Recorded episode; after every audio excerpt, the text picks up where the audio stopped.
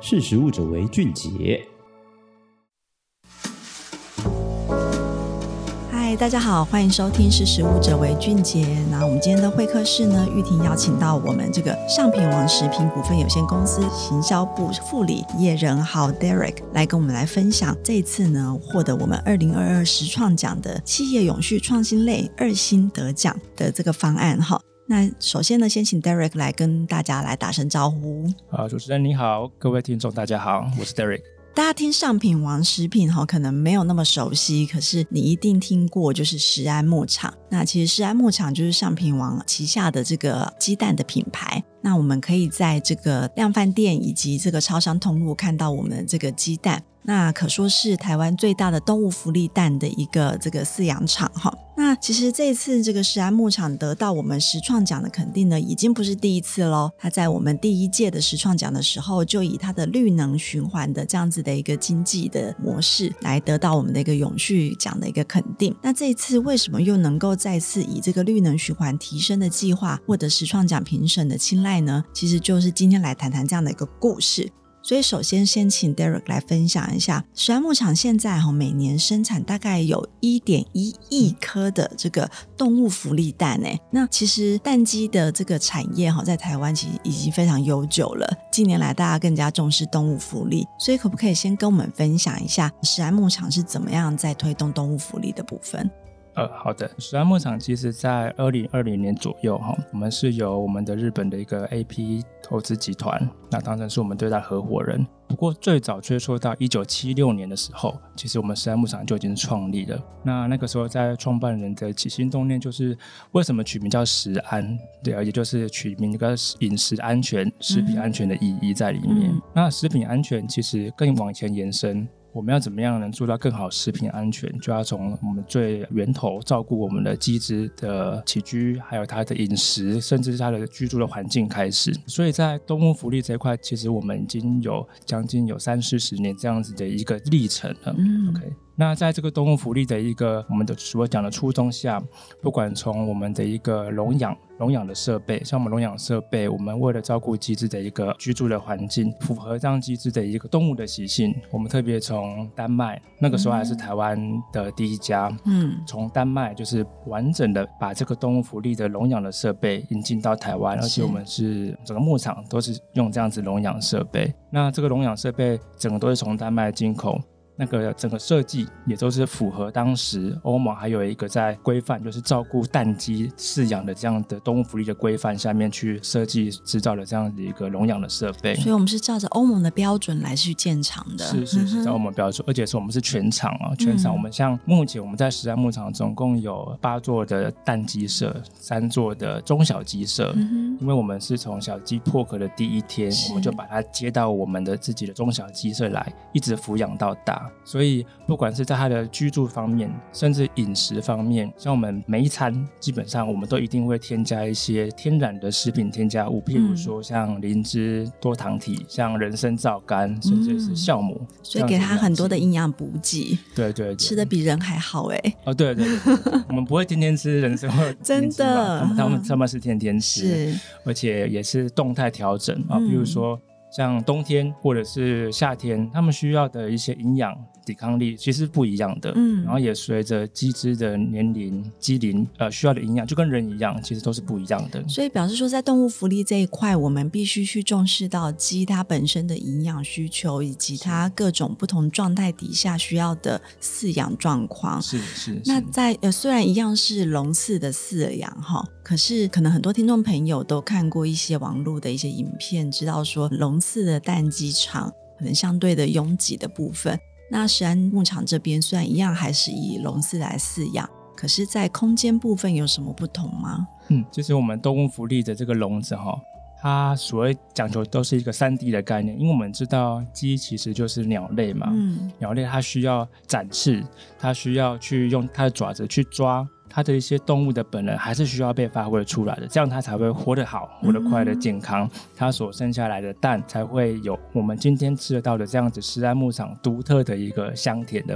美味，甚至它的外观的颜色，嗯，呃，浓蛋白嗯，才才看得出来这样的差异。所以整个笼养设备，不管是它的空间，像我们的鸡可以在上上上下下这样子做跳跃哦，它是可以有活动空间的，它还有自己的栖架，就是一根杆子，可以让它用它的鸡爪。去去抓，嗯，符合它的生物的本能，是，还有自己的产蛋区，嗯，因为就像人一样，有时候也会需要一些自己私密的空间，鸡也是，哦，所以它有有自己的产蛋区，它们需要生蛋的时候，就会到自己的产蛋区里面去生蛋，嗯，更不用说我们是自动的给水。嗯，然后给饲料，然后调整它的光源，嗯，所以这些都是伴随着机制的本能，我们让它尽可能的在它的一个生活条件下面有个全方位的照顾。所以也有一些自动化的设备来去协助，不需要太多人力干扰到他们的生活，这样。是，尤其像在台湾真的比较特别，因为我们的海岛型的气候，春夏秋冬的气候都很差异蛮大的。像尤其我们是在高雄的阿莲，像冬天的时候，其实那个室内外的温差真的非常大。嗯、那我们就必须要克服这样的气候的那个差异。我们就有像自动的一些环境设备的调整，比如说我们会有个自动的一个水帘，然后自动的一个遮风的一个帘子。当气温到达一个我们设定的条件，它就会把这个帘子自动降下来，不会让风进来。嗯、这个也是保护我们蛋鸡比较舒适生活这样子的一个设备。是。那一点一亿颗的这个动物福利蛋。背后有多少只蛋鸡呢？嗯。每一年呢，我们大概因为我们的自己的一个设备是固定的嘛，好，刚刚有说了八个蛋鸡舍，八座蛋鸡舍，三座中小鸡舍，每一年大概是七十万只的蛋鸡。嗯哼，对。那七十万只的蛋鸡，他们每天都要吃喝拉撒嘛，嗯嗯、对，所产生的这个粪便的这样的一个废气量，累积可能会有多少？嗯，其实不仅是粪便量了哈，其实像我们的鸡蛋，我们也是洗选的，洗选就是说也有水的问题，有水的问题，是、嗯，对，所以在区粪便的部分的话，这三年其实我们大概都是一个动态的统计了哈，大概都是会每年让一点五万到两万公吨这样的鸡粪的一个排放量。嗯、是，那洗选废水也是第二大的一个污染的来源呐。那洗选废水部分的话，一年大概是有二点五万到三点五万公吨，这样都是一个上万公吨的一个量哈，无论是。那个粪便的废气，或是污水的部分，那其实过去大家对于这个禽类的畜牧业啦，大家都会去担心到说啊，例如说空气污染啦、水的污染的问题。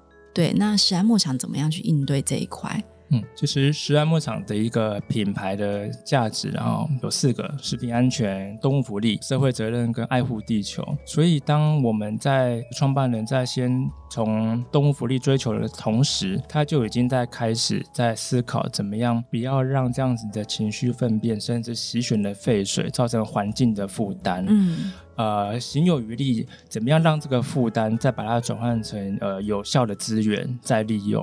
其实，在我们在二零一零年开始的时候，我们就自己就盘查我们的温室气体排放。那其实这一些都是为了在盖绿能厂而做了一个前置的作业的准备，因为我们这样才知道说，我们养的鸡到底排放了多少的一个碳排。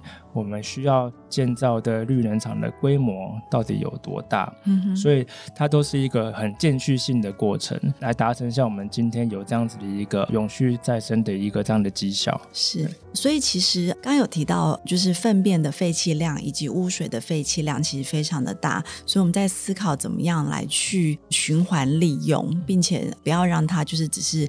排放到就是无论是水沟或者是外头的堆肥，造成一些空气的恶臭啦，或者是水资源的污染嘛。所以就导入了这个绿能循环的一个概念。那据说当时呢，呃，为了要自建这个再生的绿能厂，大概在二零一五年的时候就已经有这样的一个思考了。这已经是一个超前部署，因为现在大家都在谈绿能，可是山牧场其实在十多年前就已经在做这件事情。当时台湾还没有这样的设备，对不对？可不可以跟我们说一下，那时候创办人他是怎么样引进这样的一个设备？是，其实创办人那个时候，他的当下思维的确就只是单纯不要造成环境的负担。但是当下在国内相对的一些设备啊，或者是一些技术能量，其实啊都还没有那么的完善。所以他到了欧洲去考察，嗯、然后也呃也接触到了欧洲的一些技术。那在经过一些国内的学者，甚至官方产官学三方的一些讨论之后。后来决定从国外欧洲这边引进一套完整的这样子的再生绿能系统。那这套设备我们是采用厌氧发酵的方式，嗯、所以当时在国内的技术还没有到达这样子的规模啦。我们就是完整让这个欧洲的系统整套进来，所以不管是在建造，甚至是在后续的一些维护保养的部分，其实。一直到现在，我们还都是在学习的过程当中。嗯，但是其实就是不断的在从中调整，然后去让这个目标达到的效率能够更好嘛。对，所以其实。建了这样的一个再生绿能厂，目的其实就是能够回收我们厂内的鸡粪，并且在这个洗选鲜蛋的废水也能够做再利用的部分。但这样子的一个建造过程当中，我相信也是蛮辛苦的，一步一步的从这个国内没有的一个标准，然后自己去国外引进机器，然后最后才能够建成这样的一个工厂。所以其实这样子的一个过程，也获得我们第一届时创奖的一个在永续类别的一个肯定。那这一次呢，再一次报名时创奖又得奖的原因，其实就是因为我们再生绿能厂在运作这十多年过程当中，虽然都已经做好很好的回收跟利用了，可是发现了什么问题，然后我们开始来做一个这个升级再造呢？嗯，我们再生绿能厂哦，其实就是把我们牧场内的那个鸡粪跟吸选的废水百分之百的回收，那经过厌氧发酵，总共有十五道工序。嗯，那这样子工序之后，我们产生了有两种的一个产物。嗯，第一个就是绿电，第二个就是它的沼渣。好，因为还是有固体进去嘛，就会有固体出来。藻渣，渣，对、嗯、对。藻是哪个藻？藻是沼气的沼。哦，沼气的沼。对，因为它是透过厌氧发酵这样的工序，所以会产生沼气。对，会沼气。嗯、那沼气它会有一些固形物的沉淀。嗯。因为毕竟是鸡粪嘛，嗯、就就是会有一些固形物的沉淀。那这个沉淀的沉淀物，我们把它优化成一个呃液态的有机质的一个肥料。是。对。那这个肥料我们都是免费的赠送给当地的一个农民去做使用。嗯哼。那在这个使用过程当中，其实沼渣它一定会有一些固形物在上面。嗯。那当这个固形物太多的时候，它灌溉到我们的农田里面，或者是牧场牧田里面，嗯，它一定会有一些固体的堆叠的产生。对。那这堆叠的产生会让这些排水哦，会可能会塞住，会塞住，会塞。对对对对对。那其实就会。降低农民在使用上面的意愿，其实我是免费提供给他们。哦、对对对。所以其实一开始提供给农民的时候，也是让他们可以替代化学肥料嘛，哦，有有一个有机的利用。对，其实对环境的好处是扩散到周边的农民的农田这样子。可是因为产生的这个藻渣的部分，他们在利用的过程当中发现，哎，可能它有一些阻塞或者是不好用的情况，所以。反而在这几年来，就是降低了利用的一个使用意愿，所以发现这样的状况之后，我们做了什么改善呢？嗯，其实我们一直很在意的是使用者的回馈了，嗯、即便我们是。免费的是让农民能够使用，也是一个想要造福邻里这样的一个起心动念啦。但是我们也很在意这个农民到底能不能真正的把它利用到他们自己农田里面，因为毕竟就像您刚刚说的，它是一个有机质的肥料，它可能取代是化肥，其实到最后还是会回到我们人体里面。对，所以我们一直希望能够提高农民的使用。那我们知道了沼渣这样子的问题了以后，农民他可能会有堵塞灌溉的问题，我们就那时候刚好因缘际会。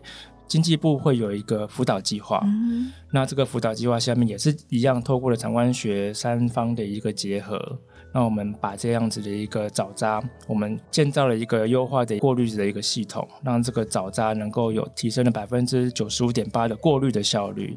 所以，我们出去的有机质的液态肥料，它就是会变得比较水质一点的。嗯，对。那这个水质其实在灌溉下去，就不会让农民有之前的会堵塞这样子的一个情形。嗯，那包含在使用的时候，也比较不会有这样子的异味的产生。哦，所以一开始我们给他们的时候，其实还是会有一些异味，也会有一些沉淀物。是是是。那经过辅导以及改进之后，目前我们提供的东西是已经大多数可以去掉很多的味道，然后这个沉淀物也变很少了，嗯、是不是？是是是，是。所以现在农民呃使用的状况怎么样？我来分享一个当地农民的使用的一个小故事，就是在一样在高雄阿联，其实高雄阿联在早期的时候有蛮多的是养羊。的羊羊羊的牧场。那羊是来自阿联吗？早期阿联会有有有养羊，嗯，OK。阿联养羊的牧场呃，少说也有五六座牧场，是对。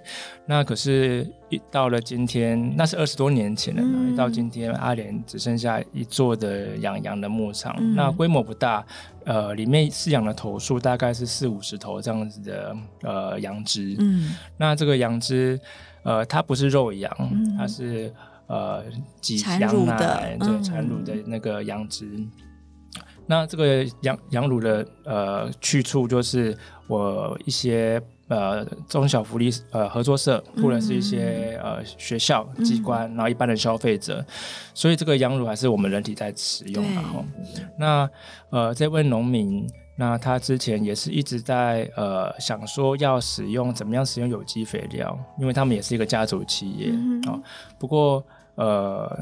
当当中，他们经过蛮多蛮多的一些呃挑战，然后因为毕竟有机肥料的取得跟使用上面，其实都有呃蛮多蛮多需要克服的地方，尤其是在那个农田，嗯，因为他们要种牧草，这个农田也必须要符合有机的规范，嗯，所以不仅是有机的肥料，连农田都要有有机的符合有机的规范，是，所以他。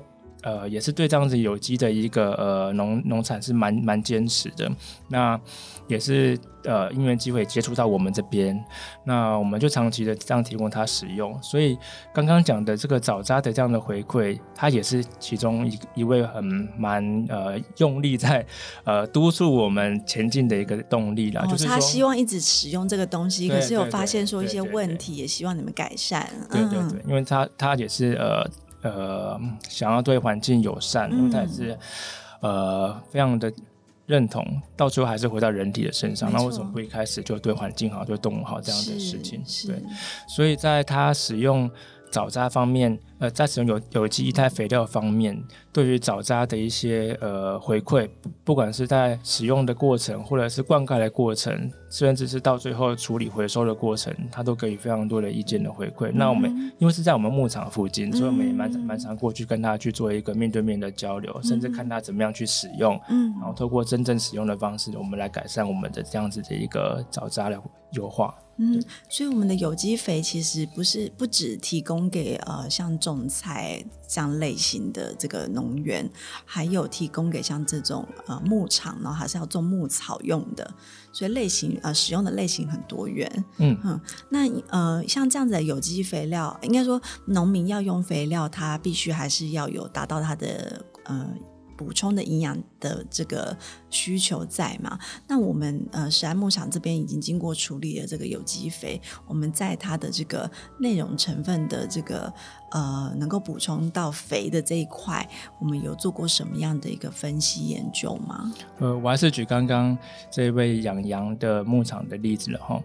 呃，我先讲结果好了，他到最后用我们的有机肥料，他的那个牧草啊，已经是可以直接打成牧草汁。然后做过杀菌，让我们直接喝那个牧草汁这样的等级了。嗯、对，那为什么可以有这样的等级？就是因为它必须要结合他多年以来他在有机种植的这一块的经验。嗯，因为我们知道，呃呃，肥料里面它的呃一些成分跟它的土壤是不是能够去做完整的吸收跟跟释放这个有机质，其实是要经过非常多经验跟。呃，我们的农委会它有很多辅导的一些团队的一些密切的合作，呃，所以它是需要经过今年累月的一个不断不断的调整修正。那当我们的液态肥料有调整的时候，因为我们。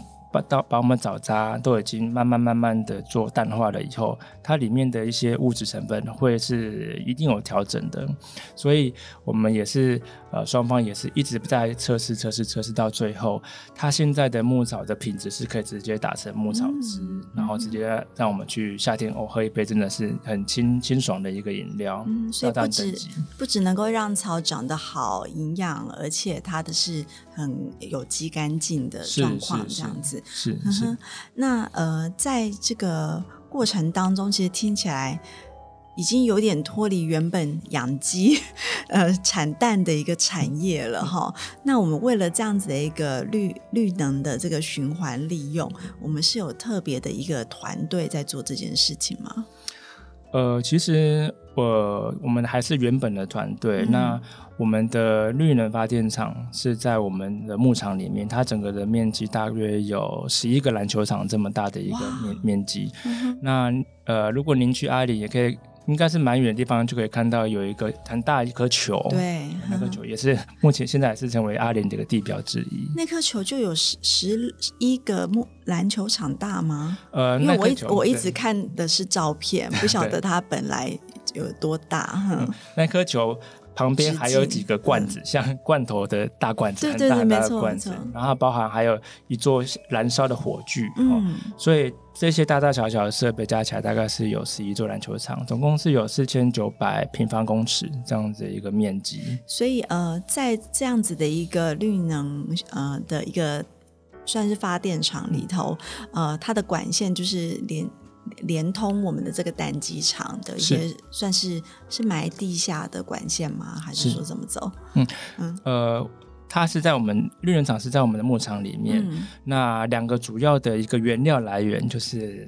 呃，鸡粪跟废水，对，都是经过在地底下面的一个输送的管道，因为因为我们不能让这样子的情绪粪暴露在空中，嗯、那一定会造成不管是环境异味，甚至是呃病虫，嗯，的样子的一个污染，对对对对。所以呃，一个管从这个畜牧场来，一个管可能是从吸选厂过来，有水有粪便，然后再进到这个绿能再生厂来去做这个。呃，绿电的呃转换，然后另外一边就是变成是我们的再生的肥有机的肥料。那刚刚提到肥料的部分，其实已经有很好的一个升级的作用。那在绿电的产能部分，近年来有什么变化吗？嗯，呃，我们在去年二零二二年的十月，我们正式取得了第一张的绿电的凭证。嗯，对。那目前呃，我们也是。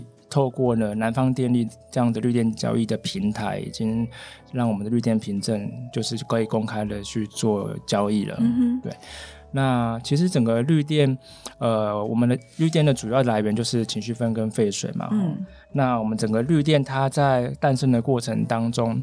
呃，经过了是也是经过了大概有十五道的工序才能产生这个绿电。那在过去，我们的绿电都是让我们自己的牧场去做使用。嗯。那后来有一阵子先转转售给台电。对。那现在是因为有呃台湾在这个绿电凭证的一个呃。呃，环境非常的完完整的，所以我们正正是在去年取得了这样子一个绿电凭证的一个呃资格了。嗯，对。那就发电发电量来讲的话，我们从二零一五年一直到二零二一年这六年的时间，我们总共发了有两千零九十六万度的电，基本上就是呃可以用在我们史安牧场全部的这个电力都可以使用绿电。食安牧呃牧场本身呃，我先介绍一下好了。嗯、上品王食品是呃石安牧场的一个母公司。对。那上品王食品它旗下有再生绿能厂、有牧场，还有一个食品加工厂。嗯、因为石安牧场还有呃布丁，还有呃温泉蛋这些的蛋的再制品，这样、嗯、对。那呃，我们的绿能发电厂是在牧场内。那绿能发电厂在之前牧场自己使用的时候，它的供电量大概是可以供应将近一半的牧场的用电。嗯，那剩下的还是要透过台电来做供应。嗯嗯，对，大概是这样的规模。但我们之前有一段时间还能够多到卖台电，这那那个是一个什么状况？呃，其实那是一个选择啦，嗯、就是那个时候也是顺应的这样子 ESG 这样的潮流。嗯、那我们是呃，又把就是决定把我们所有产生的绿电全部卖给卖给台电。嗯哼对，这是一个一个选择而已，并没有特别的特殊的一个考量。是，那取得您刚刚提到的那个凭证的话，嗯、要有符合什么资格才能够有这样的凭证？政府它在再生绿能凭证的取得。这个专有名词我不太确定是什么，但是有透过火力、嗯，风力，还有像这样子的一个动物的一个呃废弃物所产生的一个生殖燃料的一个发电，嗯，那这些产生的一个电力就可以去申请绿电凭证，嗯，对对对，是，所以我们这样取得凭证之后，表示说，呃，这样子的一个生产流程是被审核而且认可的，是，对。是是那我们在绿电使用上面，目前除了自己厂内供呃，就是可以营运之外，呃，有在对外来去做交易吗？呃，我们是透过南方电力公司它的一个绿电的媒合的平台。那像目前我们呃已经有跟呃有跟几家上市公司，他们他们有购买我们的绿电凭证，在这个平台上面。嗯、对，所以像这样子，其实也是有得到额外的收益了，对不对？呃，是，但是呃呃，其实还是希起心动念还是希望能够回馈这整个这个这个地球啦，嗯、因为我们从最早开始会想要做这一块，呃，也是想说，因为我们的情绪分泌，它其实是整个气候暖化这样子的一个最大最大的一个呃成因之一啦。对对对，那其实这一部分的收益并不是非常的显著，嗯，但是我们还是希望可以。像 ESG 的潮流，能我们能够尽些哪一部分的一些努力，我们会尽量去做尝试。嗯，所以其实呃，今天的分享就是希望跟大家，就是让大家了解一下，就是说，其实虽然是一个传统的这个呃情呃这个蛋鸡场的一个事业，可是我们也可以。这么早的就发现到，其实我们这个这样的一个产业对于环地球环境造成的可能性的污染，然后想办法呃在早期就有自建这个再生的绿能厂，然后后期也是持续的在这个资源上面的运用，呃，能够在更优化，然后达到一个真正的循环经济，然后把无论是造福这个周边的农民，一起把这个有机肥啊，让他们的农作物做得更好，然后。也是让他们的土地可以更健康，然后也回过头来，在这个绿能的部分，呃，也可以就是提供给其他呃企业来去做发电，然后也可以支援自己厂内的发电。我觉得这变成是又再回过头来，这个才是真正的一个呃绿能的循环经济。所以石安牧场这样子的一个十多年的努力哈，目前已经呃达到一个蛮好的一个循环的成果了。不晓得有没有哪一些部分是你们现在觉得哎还还可以再更好的部分呢？呃，我们从一八年呃日本的这个 APG AP 他们的加入成我们石安牧场的一个重要合伙人之后，其实我们一直在做就是接轨国际。呃，去二零二一年的我们石安牧场呃参加香港的一个呃创业私募投资协会的一个 ESG 的一个大赏，那我们是亚洲区三家。呃，企业呃获选的之一是对。那为什么会希望参加这些奖？呃，为什么石安牧场每一年都要做七百多项的一个食品安全的验证？嗯，其实我们一直想要透过这些验证机构的标准，国际上面 E ESG 的这样子的一个呃标准，我们再来看，回头看看我们自己还有哪些可以努力的地方。那我们也是一直朝向国际上面去做一个接轨。这是我们自己优化的一个方向。是，呃，因为其实国内的绿电的一个议题，呃，近年来不断的大家都在讨论当中，可能也有很多同业想要一起来做这件事情，嗯、但是不晓得怎么踏出第一步，所以不晓得 Derek 可不可以以就是石安牧场的经验，呃，可以做一些分享呢？呃，我引用创办人讲过的一句话了，嗯、就是做这样子的一个。呃，绿电厂是要花钱，就是真的很花钱。真的，首先，而且必须要维护嘛。嗯、对，要一直一直花钱。就是不管是从呃早期的呃调查，嗯，到建造、技术引进，到建造，到后期的维护，尤其是呃这样子的厌氧发酵的设备，我们是从欧洲进进口的。那怎么样去做维护？怎么样让设备再去做一个？呃，除旧布新，或者是在做一个升级，其实我们都一直在学习摸索啦。嗯，那这一连串的过程，真的就是一直在花钱，一直花钱。那呃，也不是没有想过要回收，嗯，不过这不是我们首先要做的事情。是，我们首先看到，其实真的就是。呃，我们自己会有个希望，可以让这样子的一个循环经济、新农业这样子一个典范，对，呃，去让其他的同业或者是有、嗯、呃想要去做一个学习的一个同一个呃，不管是农民也好，或是其他产业也好，会有一个呃可以分享的一个交流的一个一个对象。嗯，所以呃，在这整个过程当中，呃，我们只能说一直在学习啦。那未来会会发展怎么样不知道，不过我们还是会回到我们的一个品牌的一个不变的一个四个核心的理念，嗯，来去这样子让这个品牌能够再往下延续下去。是，呃，其实实力在这个二零二二年十二月初的这个呃季刊里面，我们的主题其实就是讨论永续这件事情。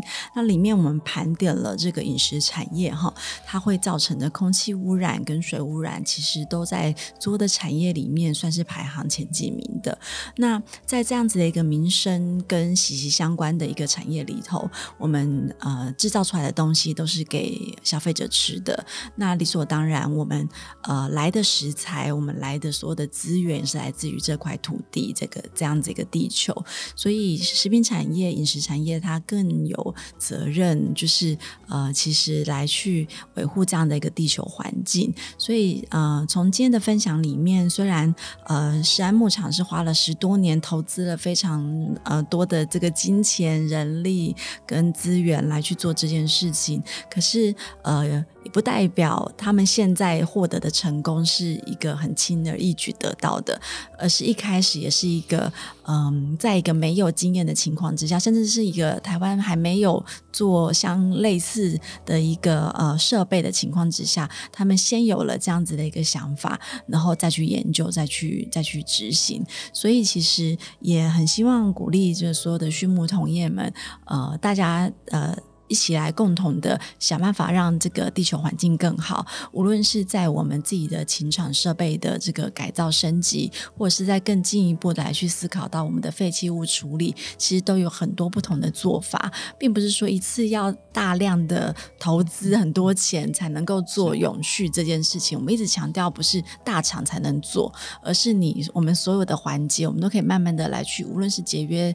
资源，或者是甚至你排放的废水，你呃，我们这个累积的这个鸡粪的废弃物，你都可以做很多不同的运用，或者是好好的处理，至少是好好的处理。我觉得先达到第一步，不要有污染的状况，再来我们再去思考怎么样可以再去运用升级，甚至达到最后的这个呃绿电循环、绿能循环的一个计划。呃，所以很很感谢 Derek 今天呃，就是特别从高雄这边北上来跟我们分享整。个石安牧场做这个计划的一个呃历程，以及相关的一些故事。那最后你有没有什么样的这个呃故事还可以再跟我们分享呢？或者是说呃也希望给同业一个什么样的一个呃鼓励呢？哎，鼓励不敢说了，对，呃。ESG 现在的确是一个全球的浪潮，因为我们人类生存的环境其实呃真的是已经迫在眉睫的，需要去做一些改变了。对，那呃，食安牧场的确是像刚刚呃主持人说的，其实从小地方我们就可以做起，不管是小小的改变。堆叠起来，其实它就是一个非常大的一个进步。所以，呃，未来我们自己在自己的不管是小小的包材，或者是我们的一个推广的方式，其实 ESG 已经慢慢的呃融入到我们整一个公司的一个每个同仁的 DNA 里面。我想这。我们有这样的个人的员工有这样的意识，那凝聚起来这样子的力量，我觉得是我们呃最会开始去做一个聚焦的一个方向。那这边也可以跟同业多做点交流啦。其实我们要自有意识是比较重要的。是，所以如果说有希望能够投入这个部分的一个同业们，其实食安牧场应该也很乐意来去跟大家分享他们的经验哈。其实在这整个过程当中，十多年来累积来的经验真的是非常珍贵的。实力这边也很高兴，食安牧场在实创奖这边连续有两次的机会来获得我们这个评审的肯定。这表示说，其实我们也非常希望借由这个奖项来让大家知道，其实我们的传统的这个蛋鸡产业，它也可以做到这样的一个程度。然后，而且台湾有这么好的企业，它是一直在啊默默的持续的耕耘当中。所以，非常感谢 Derek 今天的分享，也很期待就是这个上品王食品，无论是在这个蛋的这个生产制造端。或者是蛋加工制品的这个部分，之后都有更好的表现，一起来继续来参加我们的时创奖。好，今天的节目就分享到这边，谢谢 Derek，然后我们下次见，拜拜，拜。